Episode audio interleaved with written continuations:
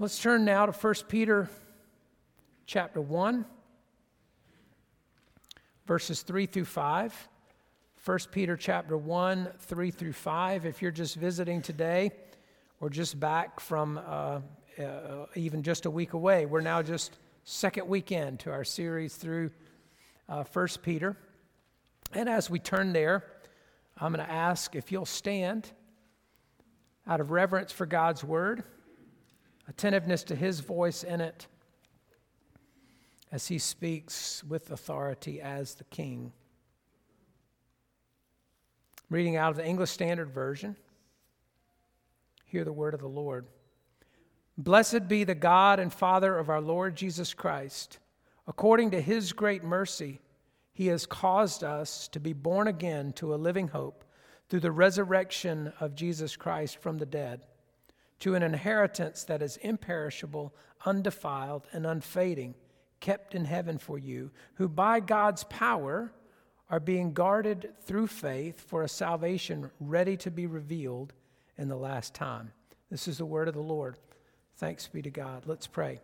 Father, we thank you for your word now as always, and we open it today with expectation. And while we may from week to week live very much by routine and habit, and even some Sundays come when we don't feel like coming, when there are any number of reasons we could come up with not to. Lord, even then, when we're just walking by routine, we open your word with the expectation that you have something to say to us in it by your Spirit. It is true and living and active and powerful, Lord. Would you make it so to us today? Speak your word, Lord, by your Spirit, through your servant to your people for your glory and for our good. Lord, move me out of the way and use my voice as your instrument for the good of your people today. In Jesus' name, amen. And you may be seated.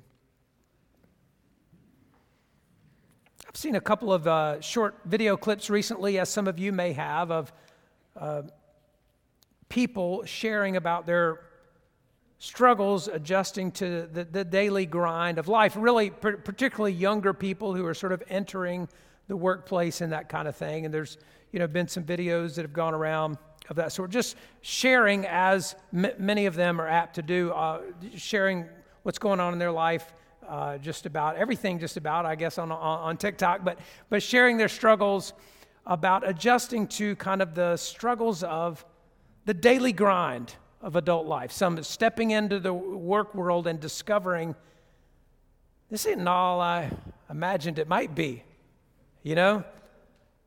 Not all that exciting, certainly isn't easy, and so on and so forth. And one young woman in a, in a video uh, shared in a rather humorous way uh, the fact that th- this discovery that her life suddenly seemed to involve going to work so she could make money to pay bills so that she could continue going to work. Right? So, like, you know, I, I, I go to work and make money because I have to pay rent so that when I'm finished with work, I can go home, I got somewhere to sleep so the next morning I can get up and go back to work.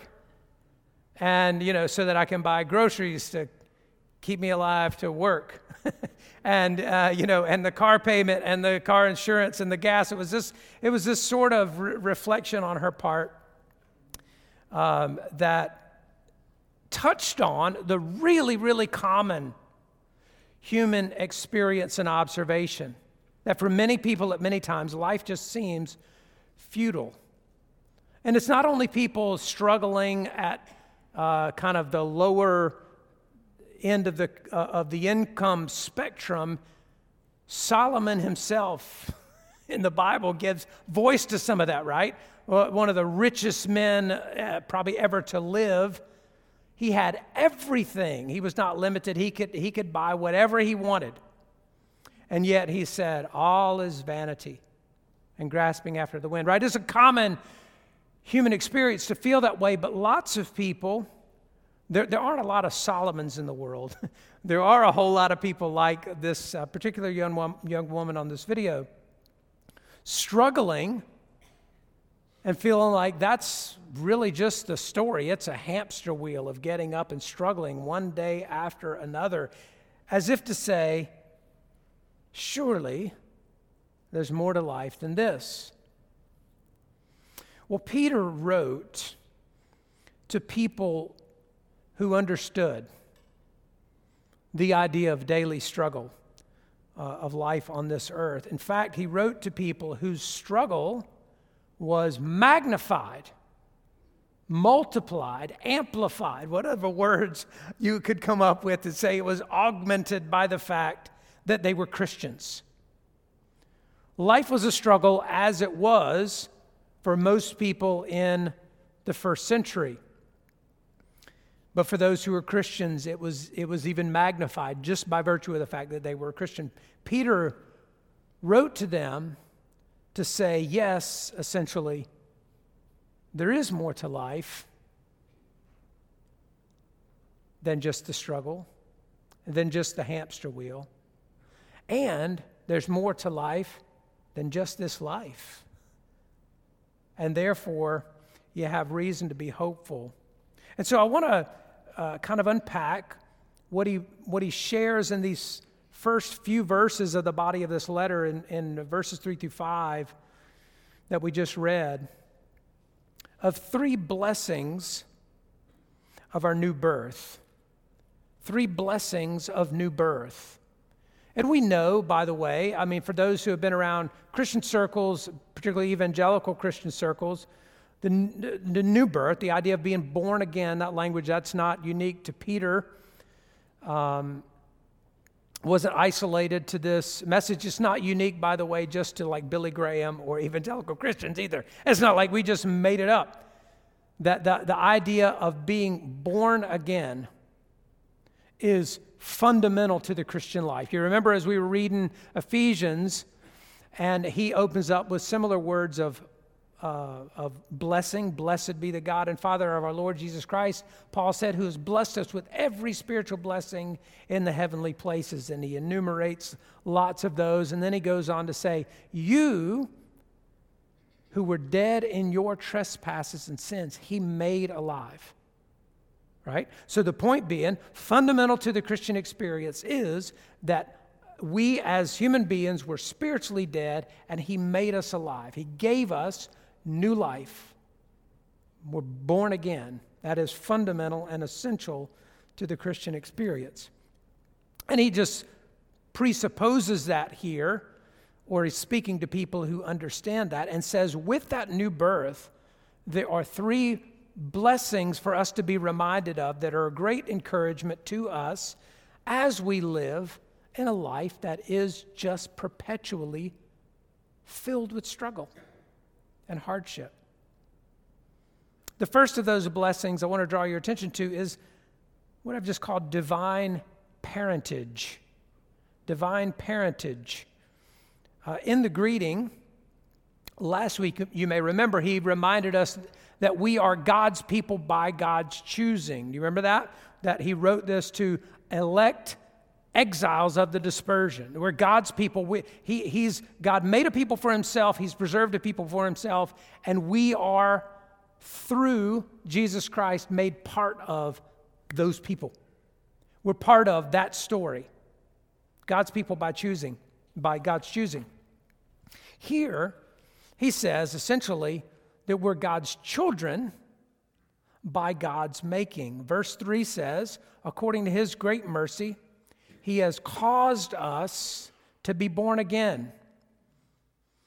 The word caused to be born again, it's one verb actually, and it could be probably more literally translated. He has rebegotten us. You know the word begotten really probably almost only from the Bible, right? We, we know that word, he begat and begotten and all, all those. He has rebegotten us. The emphasis, in other words, is not just on the new birth itself, but the fact that He caused it. God has rebirthed us, re-begotten us. That, that's the way the King James or New King James Version translates it. If you're reading out of that version right now, you see that. He, he doesn't say re-begotten us, it says He's begotten us again. But it's, it's one of those cases where the, the word is a little hard to put in English in precisely the right way, or to choose precisely the right English word, because we don't have an English word exactly that's rebegotten. We don't use that. But it points to our, our new birth, but even more strongly to God's power and initiative in rebirthing us. And that's why I say uh, that he, he reminds us of the blessing of a divine parentage, that God made us through new birth, his children. You may have seen uh, in the news this past week that a new king was crowned in Denmark. Uh, you may have not seen that, by the way, also. Like I know probably odds are most people didn't register that little headline in, they, you didn't store that memory, even if you passed over it, probably. Um, and that actually sort of uh, makes a point related to this. But the queen of more than 50 years, I think, abdicated at the, uh, at the close of the year, and her son was crowned king. Uh, he appeared with his family, with his wife on one side, his, his, his kids around him, his firstborn son, Crown Prince Christian, uh, who's the next successor to the throne. And that, as I said, that the photo itself, maybe many of you didn't see it, the headline, many of you didn't notice it, because in lots of ways, that is just a very, very ordinary piece of international news that has no bearing upon you. And so uh, you, you don't, we don't even take notice of it.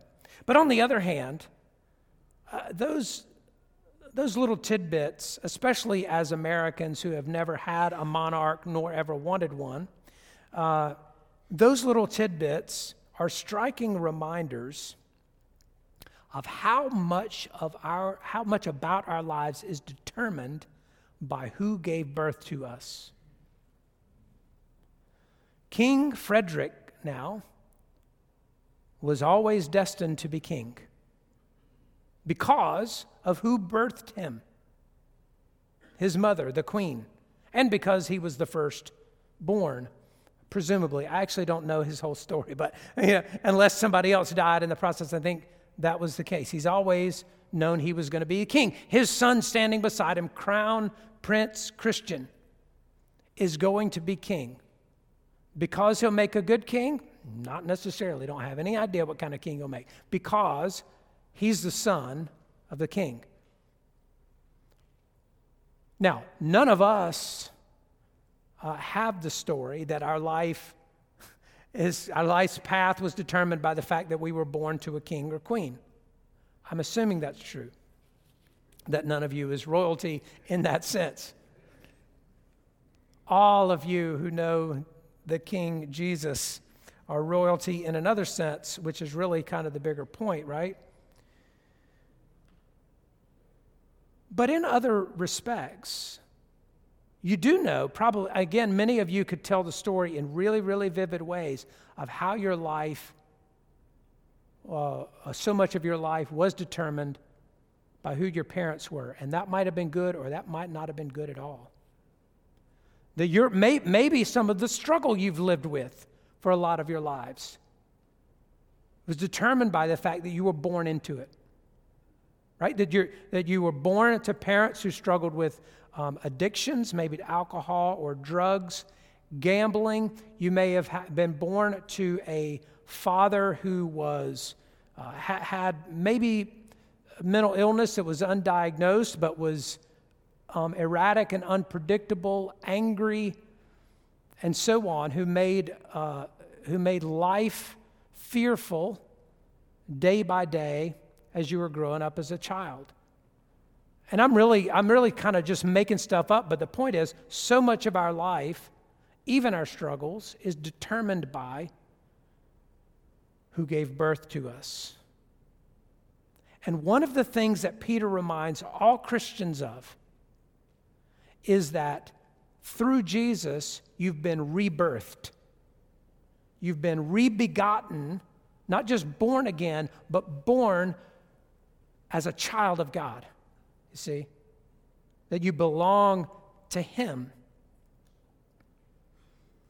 And not only we have a new life, but a new future. And one aspect of our new future is point number two uh, that we also have the blessing of a new hope, a living hope. That we have as a blessing of our new birth a divine parentage, also a living hope. It goes on to say, not just that we have been born again, not, not just He caused us to be born again, but He caused us to be born again to something, to a living hope. I wrote a little bit about this in the newsletter this uh, week, but it's living in the sense, uh, perhaps in multiple ways, but in particular, that it's real and not empty. It's not a dead hope. There are lots of things that we call hope that are really no hope at all. It's really just wishful thinking. We want to uh, give ourselves something to hope in, but there's nothing really to hope for, no assurance attached to it. Our hope in eternal life through Jesus is a real living hope. It's not empty or dead. It's not like uh, throwing a coin in the wishing well, rubbing a lucky charm of some sort. It's not like buying that mega millions lottery ticket where you've got a 1 in 302 million chance of winning. I don't know about you, but that's no real hope, right? Like, like that. I mean, it's just enough to give, like, like, it's just enough to convince people that it's better than throwing a quarter in a wishing well, but really, a quarter would have saved you $1.75. because, you know, eh, my experience has been somebody can say, I, you know, there's, I've, I've written this uh, prize number on the back of one of these cards, pull out a deck of cards, pick a card, any card. There is no chance I will pick the right card. How about you? It was a one, one in 52, technically. I will not pick the right card, the winning card. The lottery is like if there was decks of cards stacked floor to ceiling in, in this sanctuary, wall to wall, floor to ceiling, and you walk in and somebody said, pick a card, any card. Just give me $2. There's, no real hope there, but there are all kinds of ways in which people look for things to attach hope to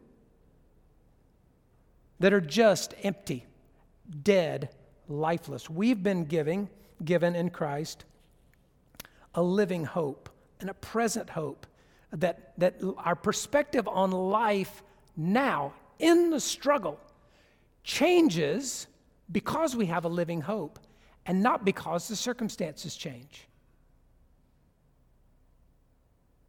You understand that?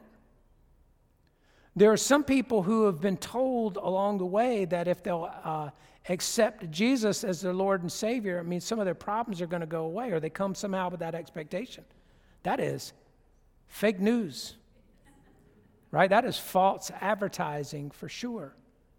But in the present, even when the circumstances don't change, our perspective on them does, and our hope beyond them does.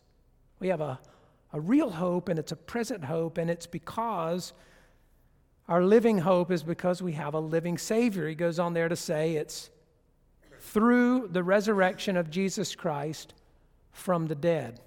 This is so familiar to us as Christians, I suppose the resurrection of Jesus is the, the core doctrine of the Christian faith.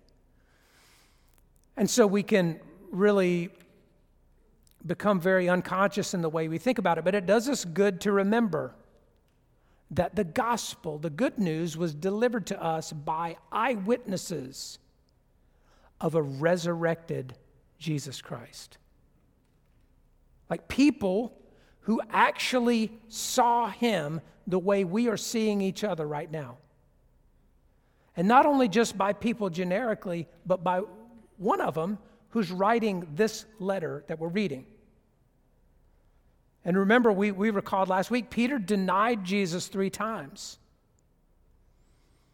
when, when, the, when the wheels came off of the wagon, so to speak, when the whole, when all of that they had been doing and anticipating and all of that, all of a sudden began to fall apart just that one night. Jesus is taken and arrested and put on trial and all that kind of thing. Um, I mean, the, the, the disciples are just like scrambling, and Peter just denies him, right? Three times. But then, seven weeks later, that same Peter stood in the middle of that same city, stared down the crowd, as it were, and told them, This Jesus, you crucified and killed him. Preached boldly to the same hostility that caused him to deny Jesus just several weeks earlier. What changed? What changed? Well, one, he had just been filled by the filled with the Holy Spirit, right? Just moments before that.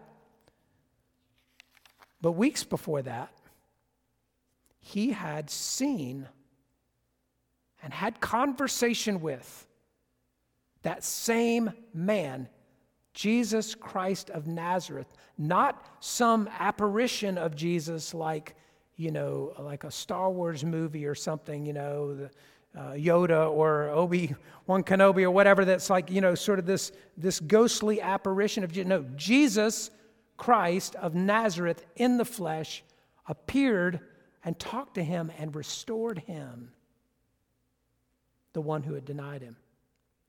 That, listen, I know you know all that stuff. But the point is, the, this teaching of the resurrection of Jesus is not just handed down by people who, have, who had heard that told as a story. It was written down by people who witnessed it. We have a living hope because we have a living Savior, and that report given to us by people who lived and, and talked and interacted with the risen Lord. Our new life grants to us a living hope in addition to uh, a divine parentage. But then finally, the blessing of our new life is that it gives us a secure inheritance. We are born again, caused to be born again by God, to a living hope and then also, to an inheritance, a secure one. It says it's an inheritance that is imperishable, undefiled, and unfading. Imperishable, undefiled, and unfading. It cannot rot or decay, cannot be stained or spoiled so that it's unusable or not presentable. It'll never become less valuable or less beautiful. Now, you can't say that about really any earthly thing, right?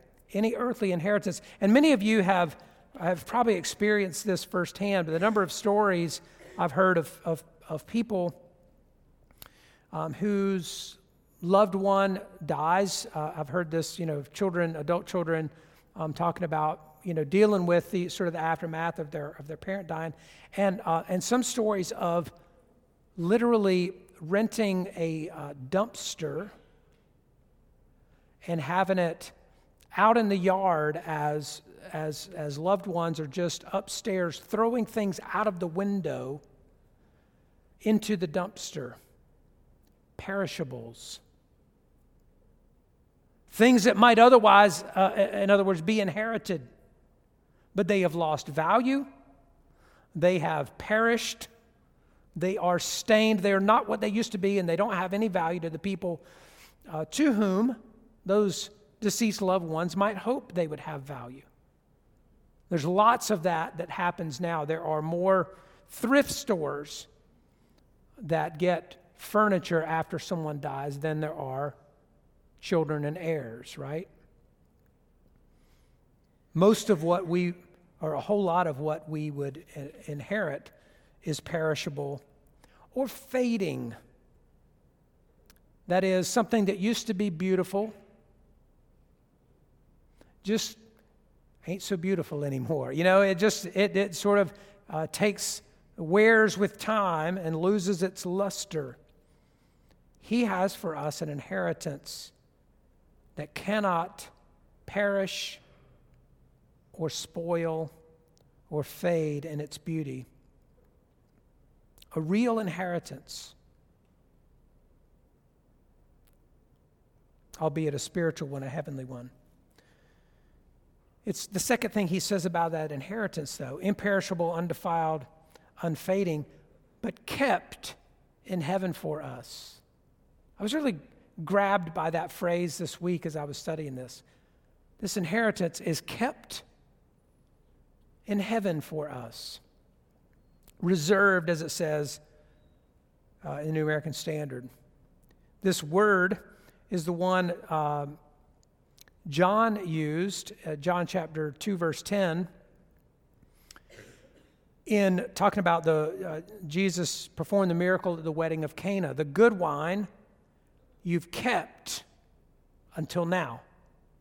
The good wine set aside, reserved for that uh, particular time or occasion. Our inheritance is kept for us in heaven. This may, this may seem insignificant because some of you would be thinking, I'd like a little bit of that now. Uh, that's, what the, that's what the prodigal son did, right? Hey, I, I want my inheritance now. Um, and so I'm going to go ahead and just spend it wastefully. We might think, I mean, if I've got all the riches of heaven, yeah, I could use a little bit of them. Now, just a portion. But it's kept in heaven for us so that it can't be squandered, right? There's nothing we can do to lose it. Not only does it inherently not lose its value or its beauty or so on, but we can't misspend it. There are a lot of stories of that sort too, as we're talking about families and deaths and wills and inheritance. There are lots of stories of people receiving an inheritance and squandering it. There are, there are lots of stories of, of parents who know their child is going to squander it or waste it, and so they uh, arrange their estate in such a way that that can't happen or at least they try to prevent that from happening. They might have some kind of trust arrangement or whatever with trustees who will pay that out in a way that sort of protects this reckless child from himself, as it were, from their gambling habit, from their addiction, or whatever the case may be. It's kept for them. And our inheritance, he says here, is kept in heaven for us protected from, uh, for you from you. Can't forfeit or squander it, can't gamble it away, can't waste it in any respect. We have a real inheritance, a real hope, a real divine heritage. We, we belong to, we, we, our Father is somebody who matters matters more than uh, the king, and we receive something better than any earthly throne or crown because of all uh, the blessings we have through his new birth. As I conclude here, I will share this article that I read this, uh, this past week that speaks to how essential it is, beloved, that we know the things that I've just said. And I know that we know them. I, I know that we know that those things are true, but that we really ask God to press that down in our heart that it, that it means something to me, that it moves me, that I'm impacted by the fact that I've been made part of His family, that I have real hope and a real inheritance that can't depreciate and I can't destroy it. And it's essential that we live like people who know that. There's a story, this news article a few years ago of a woman named Kathy Boone who died in January 2020 in a warming shelter in Oregon. She'd struggled for years, speaking of struggles, with mental health issues and drug abuse that had led to her struggle with homelessness for years. Her family had tried earnestly to find her for about a year and a half. They took out newspaper ads, enlisted the help of a private investigator, but no one was able to locate her. She might not have known that anybody really loved her enough to even go to that effort. She may not have believed it deeply enough for that somehow to have changed the direction of her life. But the other thing she didn't know, they were trying to reach her to tell, that, tell her that when her mother died in 2016, she had left Kathy an inheritance of $884,000. And she died homeless in a warming shelter, not knowing the riches, literally, that belonged to her. What a shame it would be for the people of God to live as if we didn't know of the riches that were ours, the blessings that were ours, because He has caused us to be born again to a living hope and to an imperishable inheritance. So let's bow together in prayer.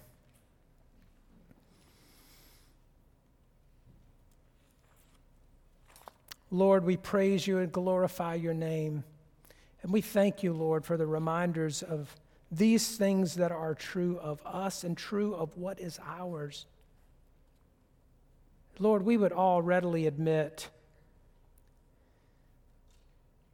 that to whatever degree life on this earth is difficult, that life is a struggle, what is certainly true is that life on this earth just captivates our attention and it gets hold of our affections, Lord, that so much um, of, of, who we are and how we hope and what we live for is, is just wrapped up in things of this world. It is really difficult for us to get our minds around and to give our hearts to the truth that we have real hope and a real inheritance in you. And so, God, I pray that you would, for all of us, really press that down in our hearts in a way that would change the way we think and live. Lord, that you would stir up that hope in us, that we would get at times almost giddy because of who we are because of whose we are and because of what belongs to us as a consequence of those truths. So, Lord, even as we conclude our worship today, God, I pray you'd minister that truth to us. I pray you'd draw people to yourselves. I pray, Lord, you would just draw people to a new point of uh, decision and confession before you that our lives would be changed by a better understanding of the blessings that are ours through our new birth. We ask it in Christ's name. Amen.